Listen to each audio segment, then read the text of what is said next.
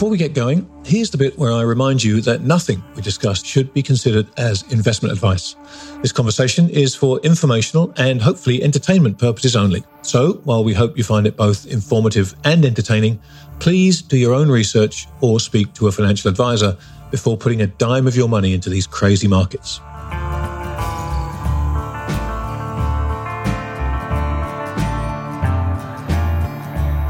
You're about to listen to a special preview edition of the Grant Williams podcast. This time up, it's This Week in Doom with my very special co host, Doomberg. In this episode, the Green Chicken dissects some of the team's recent pieces concerning energy, politics, and the Russian ruble, giving us some enormously valuable thoughts on the real definition of the scientific method, the move to censor open debate, the strength of the Russian currency, and some tactics the Biden administration could implement in order to perhaps defeat Vladimir Putin. Every episode of the Grant Williams podcast, including the Endgame, the Super Terrific Happy Hour, the Narrative Game, This Week in Doom, and Shifts Happen, is available to copper and silver tier subscribers at my website, grant-williams.com. Copper tier subscribers get access to all the podcasts, while members of the silver tier get both the podcast and my monthly newsletter, Things That Make You Go Hmmm. So, if you enjoy what you hear on the show and you want more high quality content like it, then please make your way over to grant-williams.com and join our exciting community today. And with that, on with the show.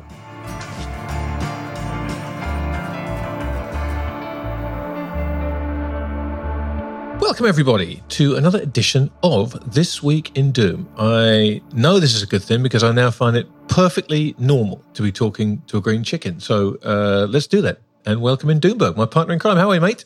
Grant, how are you doing? I'm doing great and uh, great to be back uh, in front of the mic with you. I know you've been all over the world yet again, but uh, wonderful that we could carve out some time together. Yeah, where do you find yourself today, Grant? I am currently in Santa Monica in California, which I have to say, as pieces of real estate go, is pretty damn spectacular. Mm-hmm. So I'm told, it's, yes. Uh, um, I, I, remember spending a, a, pleasant week in coastal California, wondering um, how it is that such a paradise could be so polarizing to the rest of the country. But uh, indeed, if you find the right well, spot, I have a funny feeling that might come up at some point in this conversation. Indeed, um, it might. Indeed, it we might. have an awful lot. We have an awful lot to talk about. You and I. Um, a lot of it based around you and your uh, ever increasing virality, which once again you've managed to uh, touch a nerve with a couple of recent pieces you've written. Indeed, it's been. Um, yeah, it's been quite fun. To be totally honest, and you and I have discussed this offline. The by and large, um, the vast majority of discourse is polite and um, people are genuine in their desires to exchange arguments and have a, a erstwhile attempt to change each other's minds. But of course, there's also people that I would characterize as uh, expressing snark without intellectual depth, which is a fancy way of saying trolling. And we have no shortage of trolls as well, both to our pieces and, of course, to some threads that have recently gone viral um, on one of your favorite topics, which is uh, Vladimir Putin and the uh, conflict in Ukraine and our response to yeah. it. And, and we both have some pretty strong opinions in that regard. And what's really amazing to me is how many people that I otherwise am really good friends with and agree with uh, most of the time, we seem to have a very different view of what's going on there, which I'm sure we'll discuss. Yeah, for sure. But it, it's that kind of world, right? I mean, the world has been polarized for a decade now, and it's it's getting more so. And it seems like every so often a new subject comes along around which people can be polarized. You know, it's truly remarkable. But you know, there's a couple of your recent pieces that I wanted to talk to you about. The first being the the Carl Sagan inspired Wide Awake, which I think you published what, a couple of weeks ago, maybe was it that long ago? Yeah, three weeks ago, uh, as of the time of this. Three weeks ago, oh, almost. Yeah, two and a half, three weeks ago, and it was a it was a great piece, as you say, and um, it, we published that one free for all for the public. Yeah, it's the first time we've done that since the PL. Well, uh, yeah, I mean, look, talk about what it was about, and then the decision why you decided that that would be the piece that you published for free.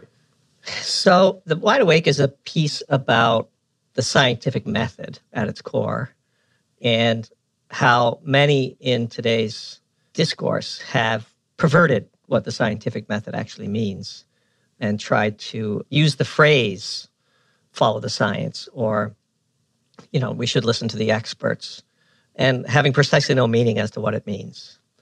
And uh, you and i have talked about this before and i forget which forum but for sure we've recorded it but the scientific method is not intelligence, it's not technology. The scientific method is a method, it's a process, it is a means by which intelligent people try to ascertain and explain the environment that surrounds them. And at the core of the scientific method is a process of nullification. And so the way science works is Grant is observing the universe, and Grant develops a hypothesis. A hypothesis is a proposed explanation that fits the data that we're seeing in the real world. And the, the way the scientific method works is a hypothesis is submitted to the scientific community for vigorous challenge.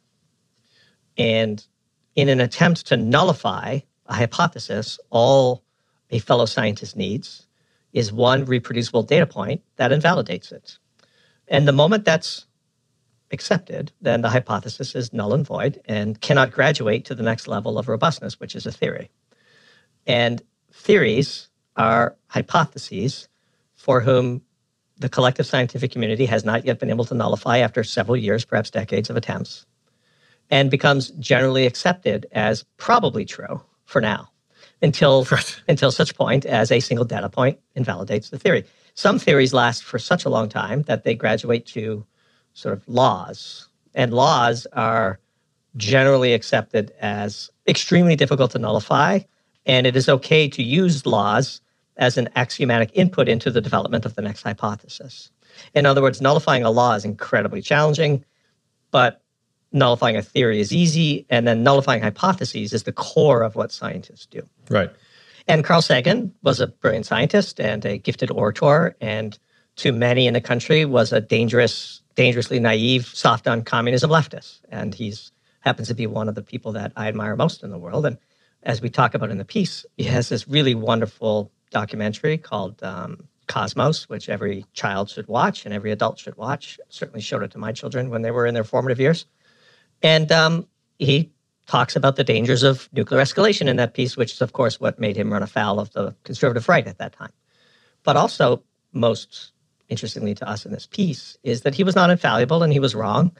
And he was open to debate people uh, on his hypotheses. So, for example, we talk in the piece about how he hypothesized that the oil fires that resulted from the Kuwait-Iraq war would cause severe, you know, damage to crops in Southeast Asia, and, and he was vigorously opposed in this hypothesis by a professor in Maryland, uh, Dr. Singer. And they had famously had a debate on ABC News, Newsline, and it turned out that Dr. Singer was right and Carl Sagan was wrong. Now imagine in today's society that on a polarizing issue such as this, two of the leading minds of the day would go on TV and have a civilized debate about it, and um, the media would present it, and we would be allowed as informed citizens to come to our own conclusions based on what we saw.